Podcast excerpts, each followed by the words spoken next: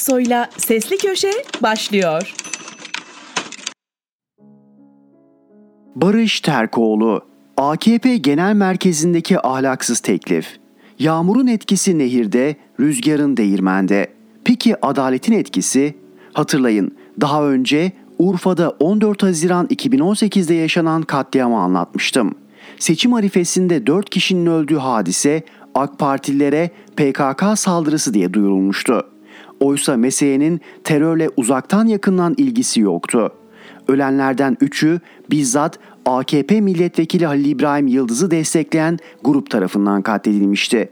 Saldırıya uğrayan Şen Yaşar ailesinin üyeleri dükkanlarında yaralanmış, getirildikleri hastanede ise linç edilerek vahşice öldürülmüştü. Dosyayı 8 savcı üzerinden attı. Tepkilerin ardından geçenlerde 4 tutuklama oldu.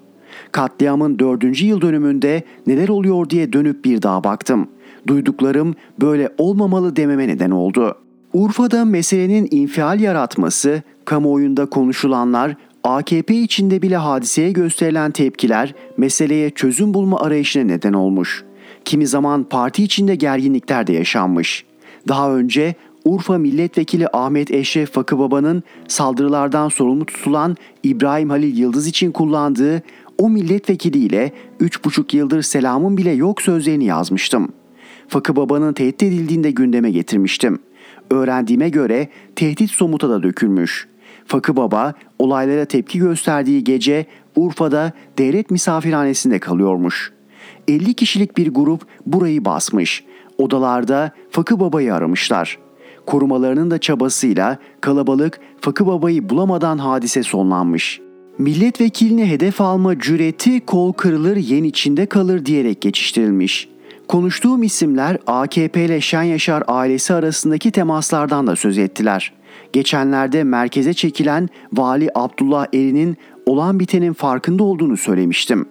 Öğrendiğime göre Vali Erin Urfa'ya veda ederken Şen Yaşar ailesiyle de görüşmüş.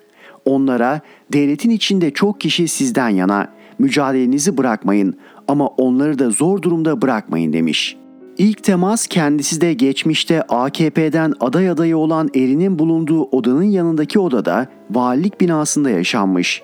Şen Yaşar ailesiyle AKP'nin kritik bir ismi valilikteki odada buluşmuş.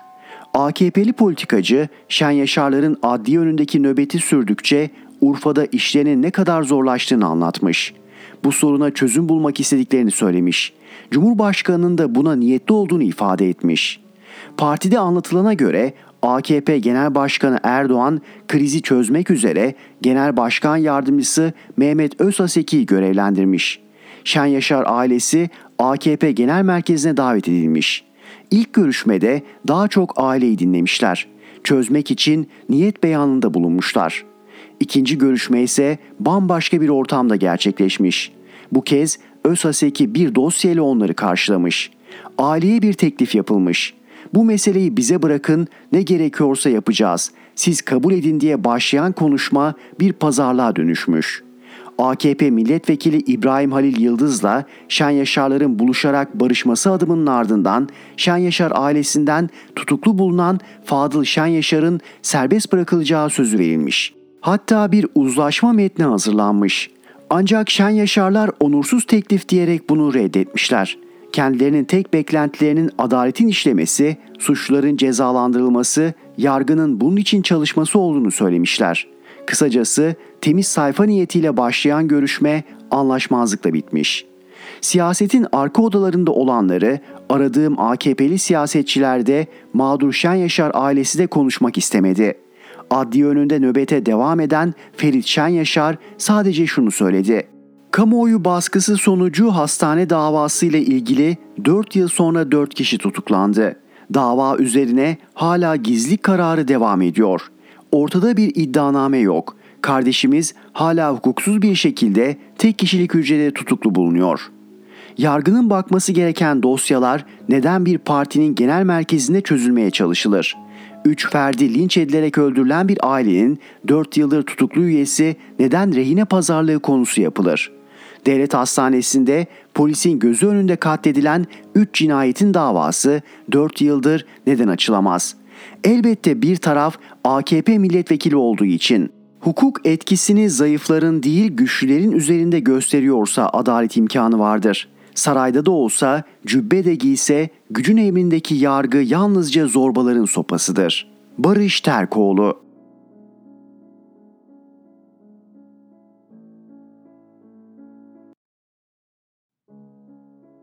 Fatih Altaylı Özdağ kime yarar, muhalefet kime? Mülteci karşıtı söylemleriyle ciddi bir potansiyel yakalayan Ümit Özdağ bekleyen tehlikenin Jirinovskileşmek olduğunu yazmıştım bir süre önce. Özdağ ne yazık ki bu yolda hızla ilerliyor. Son olarak Fenerbahçeli bir futbolcu üzerinden yaptığı iletişim belki bir kez daha gündeme gelmesini sağladı ama ciddi ve güvenilir bir siyasetçi hamlesi değildi. Düşmanı olmadığımı bilir, aklında bulunsun. Partisindeki yükselişse dikkat çekici. Yarım puanlık partilerin liderlerinin kasıla kasıla gezdiği ortamda Ümit Özdağ'ın oy oranı ortada bir parti değil bir şahıs olmasına rağmen %4'lere ulaştı diyor anketler. Saadetten fazla, yeniden refahtan fazla, gelecekten fazla, memleketten fazla, muhtemelen devadan da fazla. Tüm partilerden de oy çalıyor. En çok İYİ'den, sonra MHP'den, sonra CHP'den. En az oy çaldığı parti ise AK Parti. Belli ki AK Partilerin büyük bölümü ya ensar muhacire inanmış ya da ucuz iş gücünün cazibesine kapılmış. Ama Özdağ'ın oradaki etkisi düşük. Özdağ'ın yükselişi muhalefeti rahatsız ediyor ve Özdağ'ın iktidara çalıştığını düşünüyor, söylüyorlar. Peki iktidara çalışan gerçekten Özdağ mı yoksa muhalefetin bizzat kendisi mi?'' Türkiye'de Suriyeli ve Afgan sığınmacıların yarattığı rahatsızlık bu kadar bariz, bu kadar açıkken, milli maçlarda bile tribünler bu hassasiyeti yansıtıyorken, rahatsızlık mahalle mahalle, sokak sokak hissediliyorken bu konuda bu kadar duyarsız kalmak, bu konuda iktidardan farklı tek kelime söyleyememek, bu konuda tutarlı ve inandırıcı bir politika üretip bunların nasıl geri yollanacağını halka anlatmamak, anlatamamak ve koskoca bir siyasi araziyi, koskoca bir toplumsal duyarlılık alanını Ümit Özdağ bırakmak kime yarıyor? Ümit Özdağ AK Parti ile mi anlaşmış, onlara mı çalışıyor bilemem. Beni de ilgilendirmez ama muhalefetin AK Parti'ye çalıştığını görüyorum. Ne yazık ki herkes görüyor. Türkiye daha birkaç gün önce açıklandı. Türkiye'nin en değerli markaları. Son yıllarda hep olduğu gibi zirvede bir marka var. Türk Hava Yolları. Son 30 yıldır ama özellikle AK Parti döneminde markaya yapılan yoğun, çok yoğun bir yatırımın sonucu bu. Şampiyon sporcularla uluslararası kampanyalar, uluslararası spor organizasyonlarına önce golf, sonra diğer spor etkinliklerine sponsorluklar ve tabi Turkish Airlines Euroleague isim hakkı. Hollywood yıldızlarıyla reklam filmleri. Tabi bu arada ürün ve hizmet kalitesine gösterilen hassasiyet. Sonuç yüz milyonlarca dolarlık yatırım ve sonucunda elde edilen Türkiye'nin en değerli markası unvanı. Yurt dışında Türkiye'nin son yıllarda oldukça gerileyen imajının çok üzerinde bir imaj. Hem içeride hem de dışarıda hafızalara kaydedilmiş bir marka. Sizce 10 yılların ürünü böyle güçlü ve saygın bir markadan vazgeçilir mi? Geçilmeli mi? Mesela yarın dünyanın en değerli markası olan Apple yahu elma dediğin bir süre bekleyince çürüyen, kurtlanan bir şey. Bizse sağlam ve kalıcı bir ürünüz. Adımızı ayrın yapalım der mi? Ya da Coca-Cola. Bu Coca ismi kokaini hatırlatıyor. Biz bunu Zuka Cola'ya çeviriyoruz diye bir açıklama yapar mı? Peki o zaman en değerli Türk markasını bozmak, değiştirmek neyin nesi?'' Hadi adı Turkey Airlines yani Hindi Hava Yolları diye dalga geçilen bir şey olsa anlarım. Birleşmiş Milletler'de Turkey adını Türkiye diye değiştirdiğin gibi değiştir. Ama bu Turkey Airlines değil ki. Türk Hava Yolları İngilizcesi de aynı. Turkish Airlines. Ben tam bunları düşünürken Ömer Çelik içimi rahatlattı. Türkiye Hava Yolları diye bir şey olmayacakmış. Uçaklara böyle bir şey yazılmayacakmış. En değerli marka yerinde kalıyor. Neyse ki. İyi Parti'ye geçer mi? İstanbul Büyükşehir Belediye Başkanı İmamoğlu'nun son kent dışı gezisinde görev vekaletini CHP'li bir belediye meclis üyesine değil de İyi Partili bir meclis üyesine bırakması mevzu oldu. Teamüllere, alışkanlıklara aykırı bir durum oluşturdu. İttifak, ortaklık, altılı masa falan tamam da bu kadarı biraz fazla olmadı mı diyenler oldu CHP içinden. Bense açık söyleyeyim fazla şaşırmadım.'' Son zamanlarda İmamoğlu ile nerede karşılaşsam çevresinde CHP'liden çok İyi Partilileri görüyordum. Özellikle de İyi Parti İstanbul İl Başkanı Buğra Kavuncu'yla. Gerçi balıkçı kahramanda yemekte ya da sosyal bir ortamda değil, genelde ya bir toplantı ya da cenaze gibi ortamlarda gördüm ama yanında genelde İyi Parti il başkanının olması dikkatimi çekti. Hatta acaba CHP Cumhurbaşkanı adayı olarak gösterme konusunda kararsız kalırsa en azından İyi Parti'den gelecek bir destek yolu açabilir diye umduğunu zannettim. Ancak İmamoğlu'nun vekaleti İyi Partili bir isme vermesi bana bir adım ötesini düşündürtüyor. Son zamanlarda bazı anketler ortaya atılmaya başlandı biliyorsunuz. İyi Parti'nin sıkı bir yükseliş içinde olduğunu ve hatta CHP'yi az farkla da olsa geçtiğini gösteren anketler. Bu anketlere bakan İmamoğlu, masada güçlü olan taraf İyi Parti olacak. Meral Hanım'ın da Cumhurbaşkanı değil Başbakan adayı olduğunu biliyoruz. İyi Parti'ye bir Cumhurbaşkanı adayı lazım diyerek İyi Parti'ye geçer mi acaba?'' sonuçta doğma büyüme CHP'li olmadığını, siyasete ilk girdiği yıllarda kısa süren bir Anavatan Partisi macerası olduğunu, babasının da ülkücü kökenli bir ANAP sempatizanı olduğunu, yani merkez sağ siyasete pek de uzak olmadığını kendi açıklamalarından biliyoruz. Bu yüzden de İyi Parti'ye geçer mi geçmez mi bilmem ama aklından geçerse hiç şaşırmam. Özlediğimiz şey iyi insanlık. Eksiği vardır, gediği vardır, yanlışı vardır, kusuru vardır. Mutlaka ki vardır, sütten çıkmış ak kaşık değildir elbette. Ama emin olun Sağlık Bakanı Fahrettin Koca'nın bende yarattığı hissiyat pozitif. Tek nedeni insani tavrı. Pandeminin ilk zamanlarında her gün düzenli basın açıklaması yaptığı günlerde oluşmaya başladı bu hissiyat. İktidarın kibrinin ve kendinden olmayanı dışlayıcı tavrının aksine tüm medyaya eşit mesafede durmaya çalıştı, basın toplantılarında muhalif gazetelerin ve gazetecilerin yer almasını, soru sormasını sağladı, sinirlenmedi, pozitif davrandı.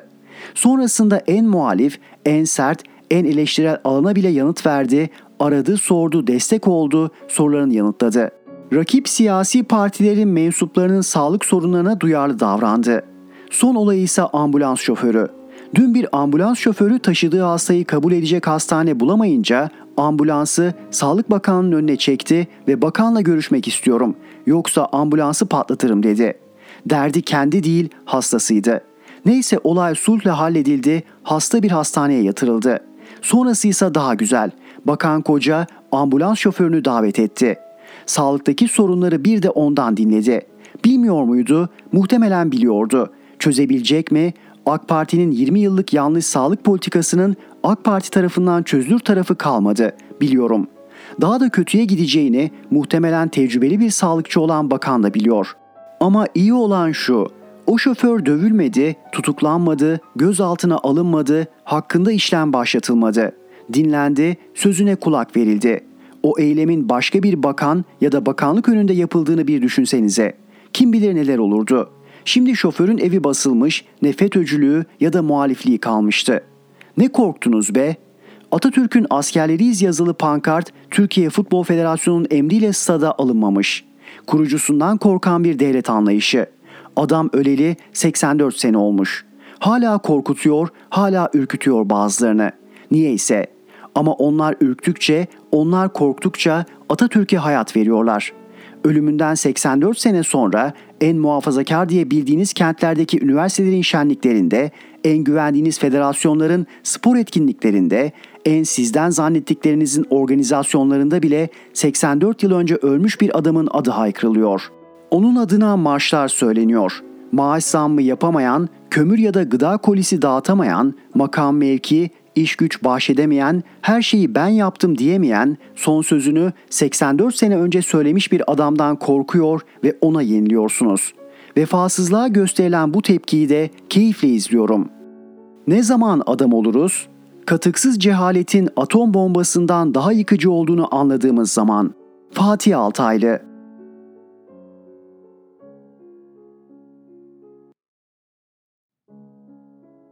İbrahim Kahveci Sakın erken seçim olmasın. Sakın ama sakın erken seçim istemeyin. Bırakın seçimler zamanında yapılsın. Neden mi? Mevcut yönetimin sözleriyle icraatlarının ne kadar ters ve temelsiz olduğunu toplumun daha iyi anlaması için. Bugün bile hala ekonomide çok iyiyiz Az kaldı uçmaya laflarına inanan bir kesim vardı ondan. Oysa resmen batıyoruz. Ama bunu bizler, işi bilenler biliyor. Mesela Bakan Nebati, dünya bize gıptayla bakıyor diyor ya. İşte sadece bu sözün herhangi bir göstergesi var mı? Ülkenin kredi notları çöp seviyesinde. Ülkenin risk primi zirvelerde. Nasıl bir gıptaymış bu? Bakın risk primi artınca ne oluyor söyleyeyim. Borçlanma faiziniz yükseliyor. Mesela CDS denilen risk priminiz 850 seviyelerinde ise Libor artı 850 ekleniyor. Şu sıralar Libor 3 seviyesinde ve üzerine bizim 8,5 puanlık risk primini eklediğimizde dış borçlanma faizimiz en az 11,5 ediyor. Batman'ın resmidir. Hatırlarsanız 2015 yılında Cumhurbaşkanı Erdoğan vatan satmanın tanımını yapmıştı ve orada vatan satmanın bir göstergesi de yüksek faiz demişti. Cumhurbaşkanı Erdoğan'ın vatan satmak olarak gösterdiği faizlerde o günlerde TL oranları %7,5 seviyesindeydi. Evet evet yanlış okumadınız. TL faizleri o günlerde %7,5 civarındaydı. Şimdi TL faizleri ne kadar? Yani yatırımcı için, üretim için, istihdam için ne kadar? Yine ben Merkez Bankası verilerinden söyleyeyim. Yaklaşık %30 seviyelerinde. O günlerde TL faizi %7,5 iken şimdilerde dolar faizi %11,5 seviyelerine geldi. Acaba vatan ne durumda diye sormak ister misiniz? İşte onun için biraz bekleyeceksiniz. Lütfen biraz bekleyin. Çünkü daha bitmedi. Şu anda öyle bir ekonomi politikası izliyorlar ki yarın bunun yıkımı gittikçe daha ağır olacak. Bakınız ülkede Türk lirası varlıklarına yatırım değerini negatife çevirdiler. Bütün menkul değerler banka mevduatı gibi kaybetti. Bunların çoğu 1-2 bin lirası olan küçük tasarrufçulardı. Hesabında 1 milyon ve üzeri para bulunanların mevduatı yeni ekonomi modeline geçişle Eylül 2021'den Nisan 2020'ye %62.5 arttı. Oysa daha küçük hesaptakilerin mevduatı sadece %30.9 arttı. Büyüklerin çoktan dolara geçtiği veya kur korumalı mevduatla dövizlerini garantiye aldıklarını görebiliyoruz. Ne olduysa küçük tasarruf sahibine oldu. Dar gelirler için çile yeni başlıyor. Sayın Bakan Nebati demişti ya, bir tek dar gelirliler kazanmadı. Durun, henüz başlıyor. Haziran ayının ortasına geldik ve hala asgari ücret belirlenmedi. Zam verecekler mi vermeyecekler mi? Belli değil. Ankara'nın kafasında zam verirsek enflasyon artar şüphesi var. Bence de vermesinler. Asgari ücretlinin tüketimi ülkeyi batıracakmış. İşte Ankara o nedenle korkuyor. Ama kendi zamlarından, kendi yanlışlarından hiç korkmuyor. Neden mi? Nasılsa her halükarda bizi alkışlayan bir kesim var diye düşünüyor olabilirler. Bence biraz haklılar. Van'da görmediniz mi? 1982 yılında açılan üniversiteyi Erdoğan biz açtık dediğinde gelen alkışları. Aynı alkışlar Süleyman Demirel Üniversitesi'ni biz açtık dediğinde de gelmişti. Afyon'daki üniversiteyi biz açtık dediğinde de alkış gelmişti. 70'lerde 80'lerde açılan havalimanlarını da biz yaptık dediğinde de alkışlar gelmişti. Gerçek dışı bilgileri bu kadar alkışlayan bir kesim varsa biraz daha beklemek gerekiyor. O nedenle seçimler henüz yapılmamalı. Yanlışların faturası henüz tam gelmedi. Hatta felaketin büyük kısmı hala heybede. Bekleyelim o yıkımla yanlış yapanlar yüzleşsin. Ne zamana kadar mı? Bu toplum yanlışları yuhalayana kadar. Kimseye yanlış konuşma fırsatı ve imkanı vermeyene kadar. Kısaca biraz daha uyanana kadar. İbrahim Kahveci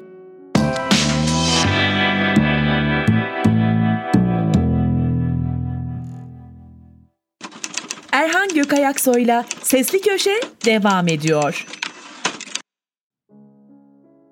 İsmail Saymaz, Tanju Özcan, İhracın sebebi Cumhurbaşkanı adaylığı tweetim.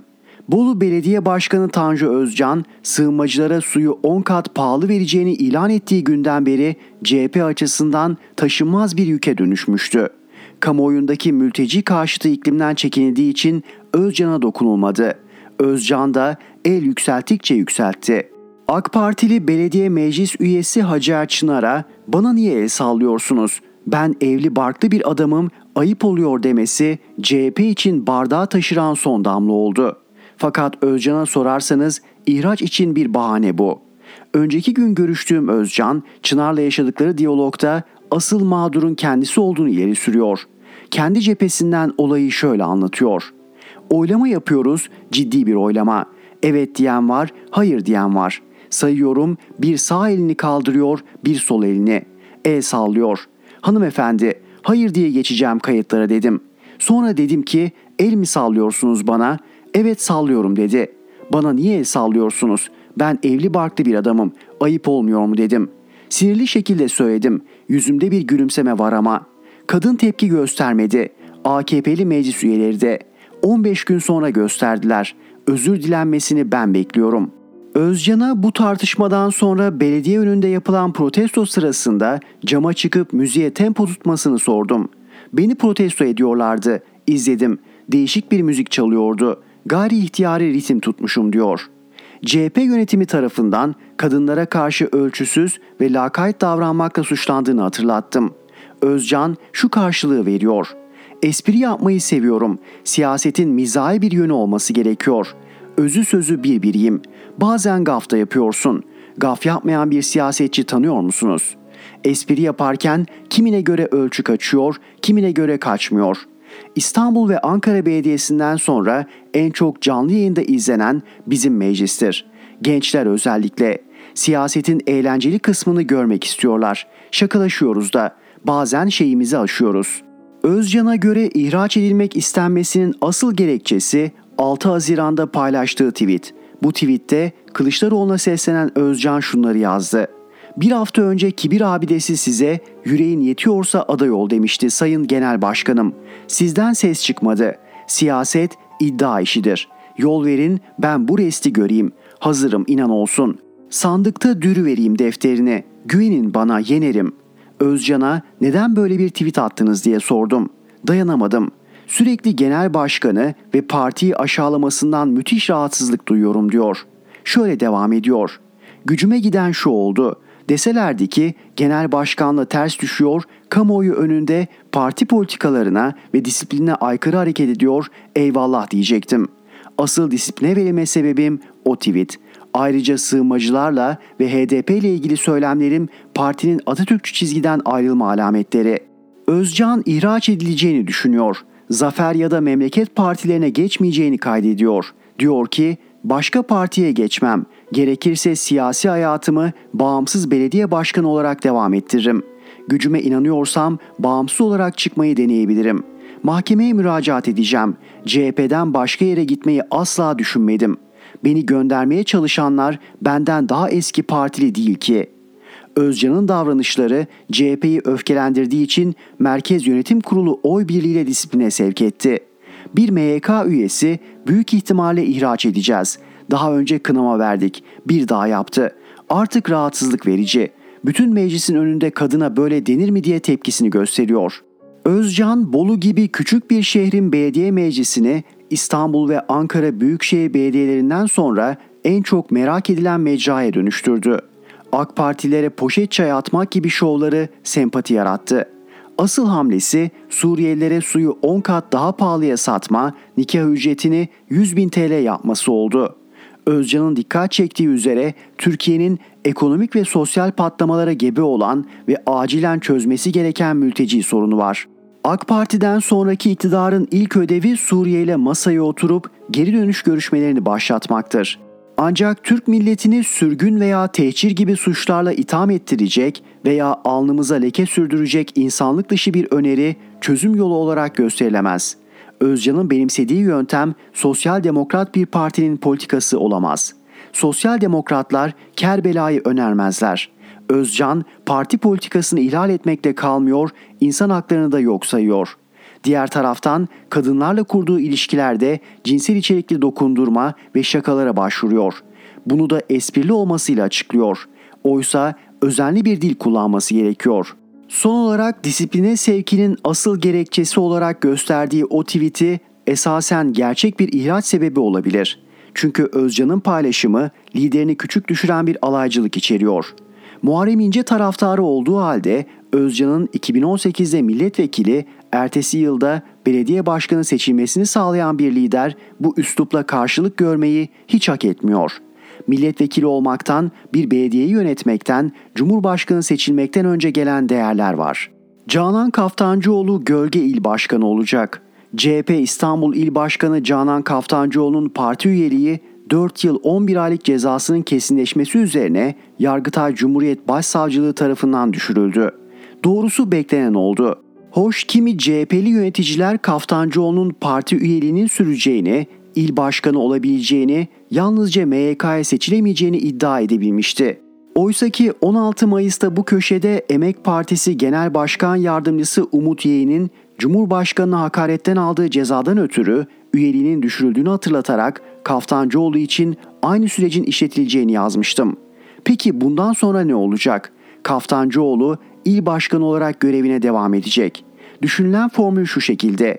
İl Başkan Yardımcısı Gülsüm Hale Özcömert Coşkun veya İl Sekreteri Oğuz Kemal Yakar yönetim kurulu üyeleri içerisinde yapılan oylamayla il başkanı seçilecek. Fakat örgütü Kaftancıoğlu yönetecek. Bu formül birçok riski barındırıyor. Coşkun ya da atanan başka bir il başkanı Kaftancıoğlu'nun talimatını yerine getirmek istemeyebilir. Ben de karar alabilirim diyebilir. Başkan talimatı uysa yönetim kurulu veya ilçe başkanları uymayabilir. O zaman ne olacak? Kaftancıoğlu ne evraklara imza atabilecek ne de törenlerde partiyi temsil edebilecek. Aksi takdirde Kaftancıoğlu'nun aleyhine hukuksal süreç işletilebilir. Dahası genel seçime bir yıl kala CHP İstanbul gibi kritik şehirde kampanyasını riske edecek. Bir MYK üyesi şunları söylüyor. Gölge başkanlık çok gerçekçi değil. Sürdürülebilirliği noktasında sorun var. Herkes romantik tarafına bakıyor ama ilçeyle itiraf yaşadığında veyahut törene gittiğinde sorun olur mu? İyi hesaplamak lazım. Oldu bittiye getirilirse sorunlu olur. İsmail Saymaz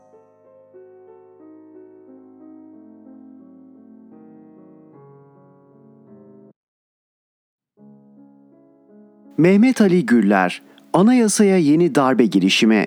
Tarih 11 Ekim 2016 Salı. Partisinin grup toplantısında konuşan MHP Genel Başkanı Devlet Bahçeli, Erdoğan'ı anayasayı açıkça ihlal etmekle, anayasayı çiğnemek ve suç işlemekle, hukuksuz, kanunsuz ve anayasaya tamamen aykırı bir yönetim modeli uygulamakla suçluyordu. Peki konuşmanın devamında ne mi oldu? Bahçeli anayasaya aykırılık fiili durumuna hukuki boyut kazandırılması için yol bulunmasını teklif etti.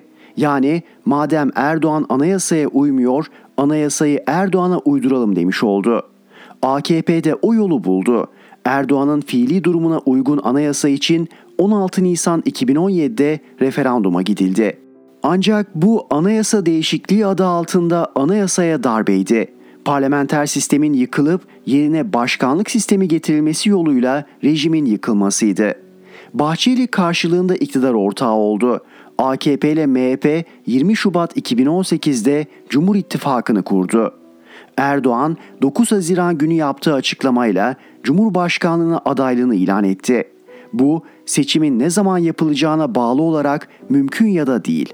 Şöyle ki anayasanın 101. maddesine göre bir kimse en fazla iki defa Cumhurbaşkanı seçilebilir. Erdoğan ilki 2014'te, ikincisi 2018'de olmak üzere iki kere Cumhurbaşkanı seçilmişti. Yani seçim 2023 Haziran'ında olursa Erdoğan'ın üçüncü kez aday olabilmesi mümkün değil. Erdoğan'ın üçüncü kez aday olabilmesinin tek yolu var. Anayasanın 116. maddesine göre Cumhurbaşkanı'nın ikinci döneminde meclis tarafından seçimlerin yenilenmesine karar verilmesi halinde Cumhurbaşkanı bir defa daha aday olabilir. Yani Türkiye Büyük Millet Meclisi üye tam sayısının 5'te 3 çoğunluğuyla seçimlerin yenilenmesine karar verirse Erdoğan üçüncü kez aday olabilir. Erdoğan'ın bunun için 360 vekilin oyuna ihtiyacı var. AKP ile MHP'nin toplam milletvekili sayısı 337 olduğuna göre Erdoğan muhalefete başvurmak zorunda. Bu olmadan Erdoğan'ın anayasaya aykırı şekilde Haziran 2023 seçiminde aday olması ve Yüksek Seçim Kurulu'nun da bunu kabul etmesi anayasaya yeni bir darbe olacaktır. Anayasa değişiklikleriyle 2010'da yargıyı FETÖ'ye teslim etmek ve 2017'de parlamenter sistemi yıkmak da fiili darbeydi. Erdoğan'ın 2014 yılındaki Cumhurbaşkanlığının sayılamayacağını çünkü 2017'de anayasa değişikliğine gidildiğini, o değişiklikten sonra Erdoğan'ın 2018'de ilk kez seçildiğini, dolayısıyla 2023'te bir kez daha seçilebileceğini savunanlar var. Ancak 16 Nisan 2017'de yeni bir anayasa yapılmadı. 1982 Anayasasında bazı değişiklikler yapıldı. Yapılan değişiklikler arasında ise anayasanın 101. maddesindeki bir kimse en fazla iki defa Cumhurbaşkanı seçebilir ifadesi yoktu. Bu iki kez kısıtlaması Cumhurbaşkanının Türkiye Büyük Millet Meclisi yerine halk tarafından seçilmesi değişikliğine gidilen 21 Ekim 2007 tarihli referandumla anayasanın 101. maddesine girdi. Dolayısıyla Erdoğan 2014'te ilk kez seçilirken de 2018'de ikinci kez seçilirken de 101. maddedeki en fazla iki defa seçilebilir kısıtlaması vardı, aynıydı. Muhalefet cephesindeki aman mağduriyet yaratmayalım, Erdoğan'ı sandıkta yıkalım fikri bir siyaset yapma biçimi değildir. Açıkça hukuk dışılığı ve anayasaya aykırılığı kabullenmektir. Siyasi gerekçelerle anayasaya aykırılığa göz yummak bu ülkeye yapılabilecek en büyük kötülüktür. Diğer yandan Erdoğan'ın hep mağduriyetle seçildiği de doğru değildir. Erdoğan mağdur olarak değil, muktedir görünerek olarak kazandı seçimleri. Mağduriyet Erdoğan'ın başarılarında kendi başarısızlıklarını görmek istemeyenlerin bahanesi oldu ne yazık ki.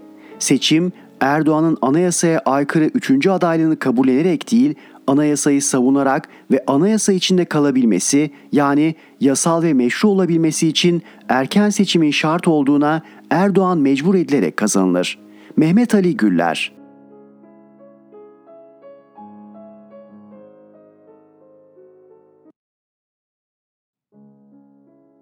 Müyesser Yıldız Yunanistan Balkanlara Türkiye üzerinden böyle yayılıyor. Erdoğan'ın İsveç ve Finlandiya'nın NATO üyeliğini veto edeceğini açıklamasından sonra akıllara Yunanistan'ın Makedonya'nın üyeliği konusunda uyguladığı politika geldi. Olay şuydu.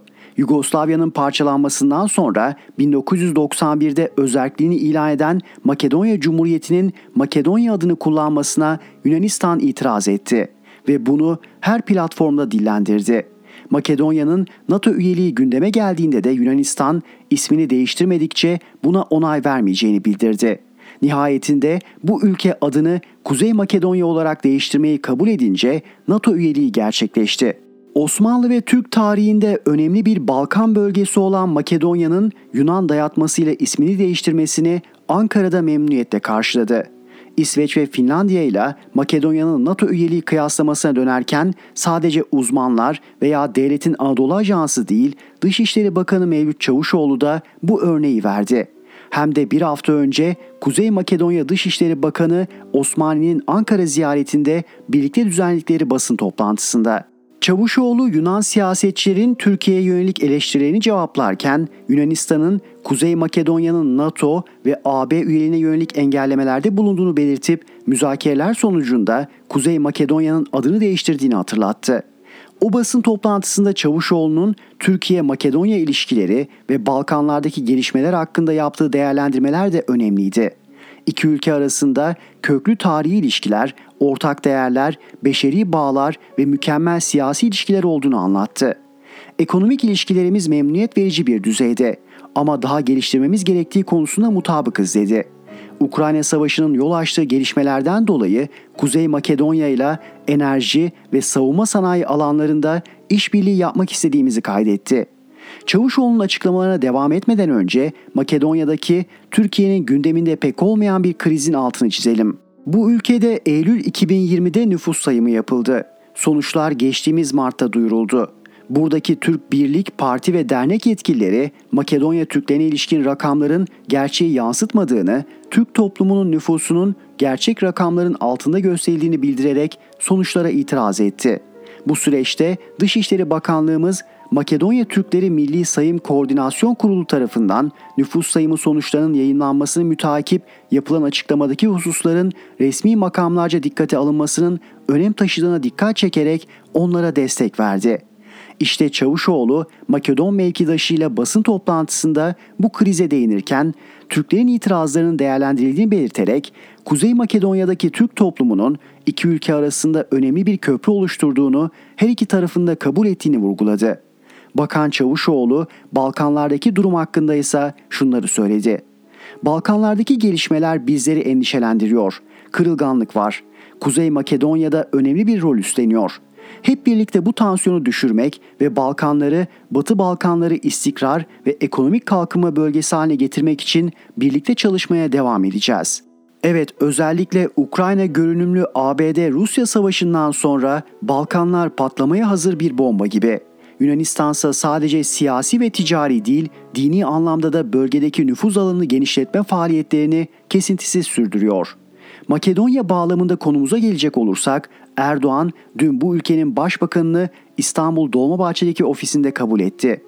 Basına kapalı görüşmeye bazı Makedon bakanların yanı sıra Savunma Bakanı Hulusi Akar, İçişleri Bakanı Süleyman Soylu ve Ticaret Bakanı Mehmet Muş da katıldı. Bu ziyaretin anlam ve önemi ne mi? Önce şunları anlatalım. Makedonya'nın Ohri şehrini duymuşsunuzdur. Tarihimizde çok önemli bir yer. 1395'ten 1912'ye kadar Osmanlı egemenliğindeydi. 1900'lü yıllardan itibaren Osmanlı Hürriyet Cemiyeti ve İttihat Terakki'nin özellikle Müslüman kıyımına girişen Bulgar ve Arnavut çetelerine karşı verdiği mücadelenin merkezlerinden biri oldu. Bugüne gelirsek Makedonya'daki Ortodoks kiliseleri arasında da Fener Rum Patrikhanesi ve Moskova Kilisesi arasında olduğu gibi tarihi bir hesaplaşma yaşandı ve yaşanıyor olmalı ki Fener Rum Patrikhanesi geçen ay Ohri Kilisesi'ni kendisine bağladı. Bunun üzerine Kuzey Makedonya Cumhurbaşkanı Pendarovski, Ekümenik Patriğe ülkesindeki Ortodoks Kilisesi'nin yasallığını yeniden tesis ettiği için teşekkür mektubu gönderdi. Ardından Ohri Kilisesi Başpiskoposu Ohridos geçen hafta İstanbul'a geldi. Çeşitli ayin, toplantı, tören ve etkinlikler yapıldı. Son olarak önceki gün Fener Rum Patrikhanesi'nde düzenlenen törene Kuzey Makedonya Başbakanı Dimitar Kovačevski ile Dışişleri, Savunma ve İçişleri Bakanları başta olmak üzere çok sayıda hükümet yetkilisi de katıldı. Başbakan burada yaptığı konuşmada Ekümenik Patrik Bartolomeus ve Başpiskopos Ohridos'a teşekkürlerini sunup büyük bir tarihsel adaletsizliğin düzeltildiğini söyledi. Patrik Bartolomeus da devlet başkanları ve başbakanlar tarafından çok kez Kuzey Makedonya'ya davet edildiğini ancak onlara sizinle aramızdaki birlik gerçekleşmedikçe bu ziyareti gerçekleştirmeyeceğim dediğini anlatıp bugün bu birlikteliğe kavuştuklarını vurguladı ve Konstantinopolis ana kilisesi olarak Kuzey Makedonya'nın tüm dindarlarını kutsadı. Sonrasında Başbakan ve Bartolomeus önce baş başa ardından heyetlerle görüşme gerçekleştirdi. Ziyaret Bartolomeos'un şehirde yani İstanbul'da bir restoranda Makedon heyeti onuruna verdiği yemekle tamamlandı. İşte Makedonya Başbakanı Kovačevski ve bakanları Erdoğan tarafından Fener Rum Patrikhanesi'ndeki bu törenden bir gün sonra kabul edildi. İkinci bir Miçotakis vakası gibi. Hani Erdoğan kendisiyle görüştük, üçüncü ülkeleri aramıza sokmayalım diye mutabık kaldık ama ABD'ye gidip Türkiye aleyhine konuştu sözleriyle Yunanistan Başbakanı Miçotakis'e tepki gösteriyor ya. Miçotakis Erdoğan'la görüşmek için değil Fener Rum Patrikhanesi'ndeki ayine katılmak için İstanbul'a gelmiş bu vesileyle Erdoğan'ın yemek davetine icabet etmiş ve Yunan tarafı bunun gayri resmi bir görüşme olduğunu açıklamıştı. Dileriz Kuzey Makedonya Başbakanı ile görüşmede böyle acı sonuçlanmaz. Ancak şunların altını çizelim. Birincisi Lozan'a göre Fener Rum Patrikhanesi sadece İstanbul'daki Rum azınlığın dini işlerinden sorumlu bir Türk kurumu. Patrik de bir Türk vatandaşı. Ancak tüm faaliyetlerinde Yunanistan'la omuz omuza olduğuna göre Ukrayna'nın ve Bulgaristan'ın ardından Kuzey Makedonya Kilisesi ile kurduğu bağın ne anlama geldiği, kime ve neye yarayacağı belli değil mi? İkincisi, son olarak Makedonya Başbakanı örneğindeki gibi birçok devlet yetkilisi evvela Ekümenik Bartolomeos'la görüşüyor, sonra Erdoğan'la. Daha önce sormuştuk, bir kez daha soralım. Türkiye Cumhuriyeti eş başkanlık sistemine mi geçti? Müyesser Yıldız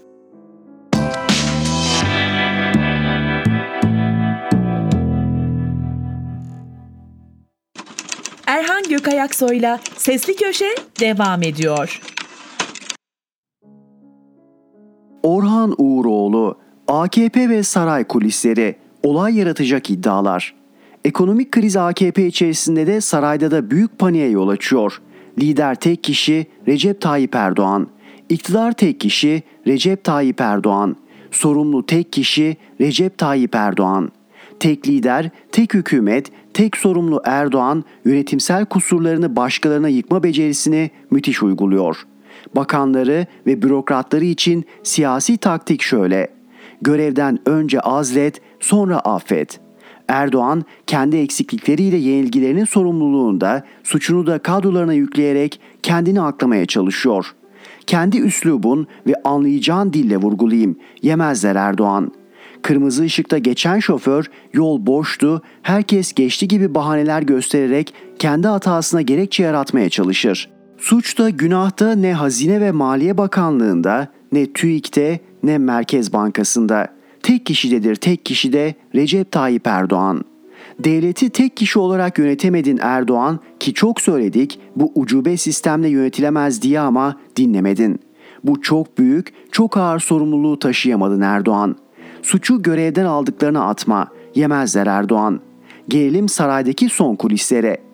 2014 ve 2018'de halk oylamasıyla iki kez Cumhurbaşkanı seçilen Erdoğan'ın durumu hem AKP hem saray kulislerinde kazan kaynamasına sebep oluyor.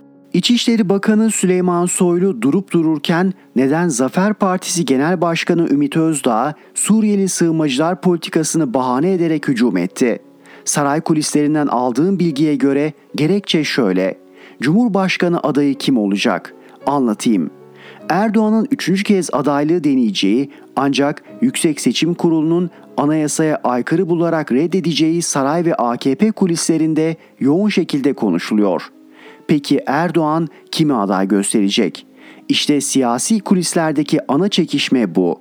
İddia o ki Hulusi Akar ve Hakan Fidan tarafından oluşturulan bir cephe var ki kapalı kapılar ardında Süleyman Soylu karşıtı siyaset yürütüyorlar.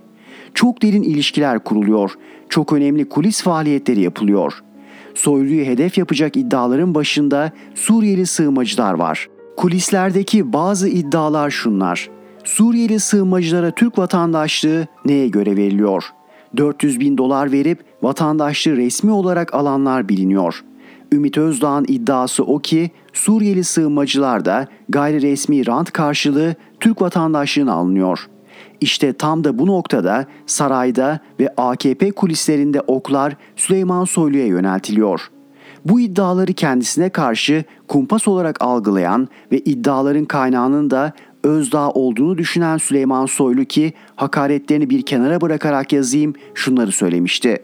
Operasyon çocuğudur, Soros çocuğudur. İstihbarat elemanı olduğu apaçık bellidir. İstihbarat deyince akla hangi isim gelir? Arife tarif gerekmez. İşte iddia odur ki Soylu'nun bu çıkışının ardında aslında Erdoğan'ın yerine kim aday olacak mücadelesi, çekişmesi ve kavgası vardır.'' Tabii ki Soylu'nun da istihbarat ağı vardır. Siyasi hedefleri de vardır. MHP ve lideri Devlet Bahçeli'nin desteği de Soylu'nun arkasındadır. Saraydaki kaynağın bunları anlattıktan sonra dedi ki kendisine yönelik kumpaslar karşısında nokta atışta farkındayım mesajı verdi. Gelelim bazı atama kulislerine. Saraya yakın kaynaklardan aldığım bilgiye göre 1. Hazine ve Maliye Bakanı Nurettin Nebati görevden affediliyor. Halkbank Genel Müdürü Osman Arslan Hazine ve Maliye Bakanı oluyor. 2. Enerji ve Tabi Kaynaklar Bakanı Fatih Dönmez görevden affediliyor. EPDK Başkanı Mustafa Yılmaz da Enerji ve Tabi Kaynaklar Bakanı oluyor. Değerli okurlarım, 28 Şubat kumpas davası sonucunda haksız ve hukuksuz şekilde yaşları 75-90 arasında olan 14 kahraman subay müebbet hapse mahkum edildi. Dosyaları Anayasa Mahkemesi'nde adalet arayışında. Eski Genelkurmay Genel Sekreteri Orgeneral Erol Özkasnağ'ın eşi İnci Hanımefendi'den yüreğimi yaralayan şu mesajı aldım. Sevgili Orhan Bey, eşim bugün mevki hastanesi göz kliniğinde bir buçuk saat süren glokom ameliyatı oldu. Ameliyat çıkışında doktorunu göremeden en alt kata mahkum koğuşuna indirdiler. Oraya zindan diyor ve kalmak istemiyor.'' haksız yere ve kumpas mağduru olduğumuz yetmiyor gibi ameliyatlı bir insanı dahi alelacele mahkum koğuşuna indiriyorlar. Zaten yanında 5 tane rütbeli rütbesiz jandarma kalıyor. Ameliyat sırasında jandarmalara devamlı telefon geldi. Ameliyatın bitip bitmediğini sordular. Aşağıya alınmasını takip etmiş olmalılar. Vatan sevgisinin bedeli çok ağır oldu. Mesajla sordum. Sizi yanına aldılar mı?'' Ameliyat öncesi ya da sonrası görüştünüz mü? Bayan Özkasnak dedi ki Sağ olun Orhan Bey. Beni yanına almıyorlar. Refakatçi de olamıyorum çünkü mahkum koğuşunda kalıyor. Koridorda biraz konuşabildim. Ameliyathane kapısında bekledim. Çıkışında narkoz etkisindeydi. Biraz konuşabildi. Etrafı jandarma ile çevriliydi. Hemen götürdüler zaten. Yarın tekrar gideceğim ve görmeye, durumunu öğrenmeye çalışacağım. Selam ve saygılar. Ayıptır, günahtır. İnsanlığınızı mı kaybettiniz? Mahkum da olsa insan değil mi? Cezaevinde görüş izni veriliyor da ameliyatlı bir hasta eşiyle neden görüştürülmez? Hasta hakları yok mu? Allah korkusu yok mu? Neden yoğun bakımda değil de zindan denilen bölüm alınır? Ameliyat sonrası doktorundan dahi kaçırılır mı? Vicdansızlar. Değerli Anayasa Mahkemesi üyeleri, cezaevlerinde hayatlarını kaybetme riski olan bu kahraman Türk askerleri hakkındaki kararınızı lütfen acilen verin. Orhan Uğuroğlu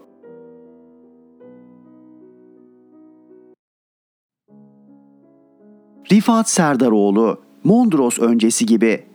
Osmanlı Devleti'ni fiilen sona erdiren antlaşmanın adıdır. Mondros Ateşkes Antlaşması. Hiç kimse lafı dolandırıp kendini aldatmasın. Türkiye Cumhuriyeti Devleti de aynen Osmanlı Devleti gibi tam da yıkım öncesi durumunda. Halimiz Mondros Antlaşması öncesine tıpatıp benziyor. O zaman padişah vardı, şimdi seçilmiş sultan var.'' O zaman işlevi olmayan meclis vardı, şimdi tek kişinin emrinde olan Türkiye Büyük Millet Meclisi var. O zaman bir tane halife vardı. Şimdi her tarikatın başında, her cemaatin tepesinde bağışla yaşayan ve milyarlarca dolarlık servetleri yöneten uyanık zamane holding halifeleri var. O zaman padişaha kızdıran sadrazamın elinden mühür alınır, kafası uçurulurdu.'' Şimdi de seçilmiş sultanı kızdıran bakan derhal etkisiz eleman konumuna düşürülüp tekme tokat dövülüyor ve kapının önüne konuyor. O zaman ispiyon, ihbar, istihbarat çok önemliydi ve direkt olarak padişaha bağlıydı. Şimdi de doğrudan seçilmiş sultana bağlı bir istihbarat teşkilatımız var. Devletimiz istihbarat devleti olmak üzere fişleyen fişleyene. O zaman vatan işgal edilmiş, Kürt Teali, Pontus Rum, Ermeni Taşnak, Hınçak cemiyetleri yıkım ekibi olarak çalışırlardı. Şimdi de Türkiye Cumhuriyeti Devleti'nin bankacılık, finans kuruluşları ve stratejik kuruluşları yabancılara peşkeş çekilmiş, PKK narko terör örgütü devletin muhatabı yapılmış, Türk bayrağını soykırım anıtına paspas yapan Ermenistan'a kucak açılmış, üzerlerinde Rum Pontus Cumhuriyeti yazan tişörtlerle gençler serbestçe dolaşmaktalar. O zaman vatan işgal edilmişti. Yabancı askerler eyalet valisi gibi dolaşırlar ve devlet memurlarına emirler verirlerdi. Şimdi de yabancı büyükelçiler Türkiye babalarının çiftliğiymiş gibi Diyarbakır'a gidip Kürtçülük propagandası yapıyorlar. İyi de ne yapacağız dediğinizi duyar gibiyim. Büyük Atatürk o zaman ne yaptıysa biz de onu yapacağız. Atatürk tüm iç ve dış düşmanlara karşı Doğu Anadolu, Trakya, Trabzon, İzmir Müdafaa Hukuk Cemiyetlerini kurup Türk milletini bilinçlendirip tüm emperyalist devletlere karşı Kurtuluş Savaşı'nı başlatmıştı. Şimdi bizler bu Kurtuluş Savaşı'nın aynısını ama silahsız ve demokrasi içinde yapmalıyız. Nasıl mı? Onu da anlatalım. Konu vatansa, layık cumhuriyetse, demokrasimiz ve özgürlüğümüzse siyasi tercihler, tüm kişisel beklentiler, hırslar, onu bunu beğenmemeler bir kenara bırakılmalıdır.'' Erdoğan, Bahçeli, Destici Perinçek ittifakına karşı kurulmuş olan Millet İttifakı ise asla ülkeyi huzura ve demokrasiye kavuşturamaz. Millet İttifakı değil sanki Bremen mızıkacıları. İttifakın başı biz Atatürk'ün kurduğu partiyiz diyor ama Atatürk'ün adını verdiği Tunceli kentimize Dersim demekte ısrar ediyor ve kendisi için ben Dersimli Kemal'im diyebiliyor.'' CHP milletvekili Orhan Sarıbal Dersim katliamının hesabını soracağız deyip Atatürk'ü katliamcı diye suçluyor.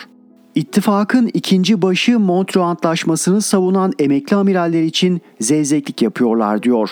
Diğerleri kimi Said Nursi'yi lider olarak kabul ettiğini söylüyor, kimi anayasa tarafından yasaklanmış tarikat ve cemaatleri savunuyor, kimi bölücülerin elemanı olmuş, ülkede ikinci bir eğitim öğretim lisanı olmasını savunuyor. Ne yapılması gerek? Sadece Türk milletinin emrinde olan, içten dıştan hiçbir bağlantısı olmayan vatanseverler, demokratlar, milliyetçiler, özgürlükçü ve çağdaş olanlar, Atatürkçüler, inancını Allah rızası için yaşayan mütedeyyin insanlar birleşecek ve ülkem adında üçüncü bir ittifak kuracaklar. İçiniz ferah olsun. Sizin evlatlarınız bu zor görevi de başaracak. Rifat Serdaroğlu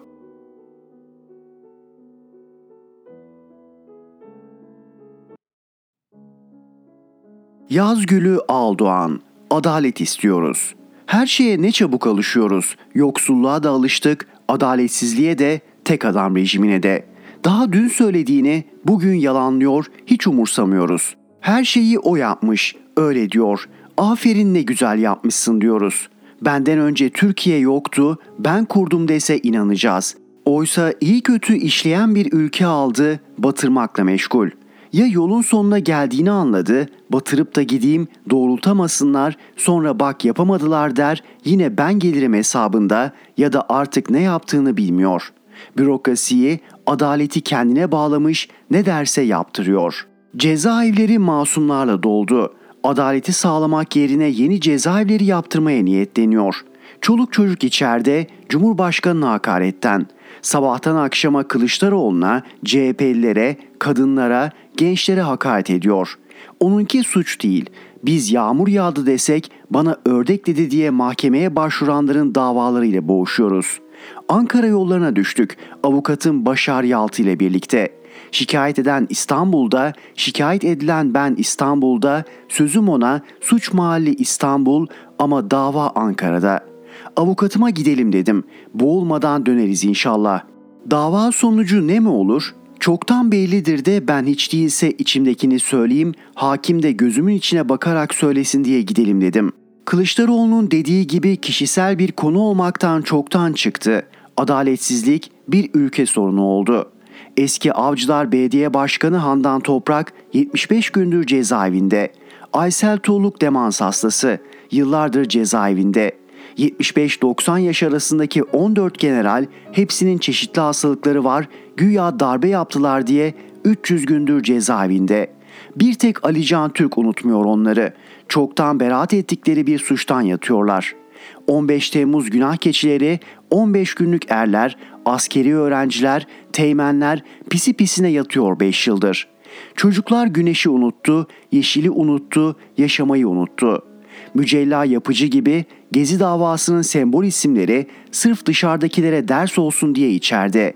Tabi Osman Kavala, Selahattin Demirtaş niye içeride? Siyaseten. Yıllardır içeride hem de. Yarı açık kapalı cezaevi Türkiye'de ben uyduruk bir hakaret davasıyla uğraşmak yerine şöyle esaslı bir siyasi manifesto yazıp hücreye atılsam içim yanmayacak. Ne zaman değişir bu düzen? İktidar değişince. İktidar nasıl değişecek? Seçimle. Hala %40 oyu var Cumhurbaşkanlığı seçiminde canımızı okumuş bir iktidarın başı biraz daha okusun diye seçmenin yüzde kırkı oy vermeye hazır. Hep beraber neyi tartışıyoruz? Karşısına çıkacak adayı. Ne önemi var? Güvenilir olsun, devleti yönetmeyi bilsin yeter. Eline geçecek büyük etkilerle ikinci bir tek adam olmayacağına rejimi sağ salim, parlamenter demokratik, laik bir hukuk sistemine dönüştürmek ve sonra seçimlerde yeni sahiplerini teslim etmek için elinden geleni yapacağına güvenebilmeliyiz. Seçmen fikir değil şahıs istiyormuş. Ortak masa değil lider arıyormuş. Liderden çektiğiniz yetmedi mi? Bu ülke bir tek lider gördü, o da savaşı kazandı, ülkeyi kurdu, erken gitti.'' Bir Atatürk daha gelmeyecek. Kendimize yetmeyi öğrenecek, yeniden fabrika ayarlarına dönerek adalet ve demokrasiyle yaşayacağız. Yoksa bavulları toplayıp ya köyümüze ya da bizi alacak bir ülkeye gideceğiz ki ikisi de yok. Yazgülü Aldoğan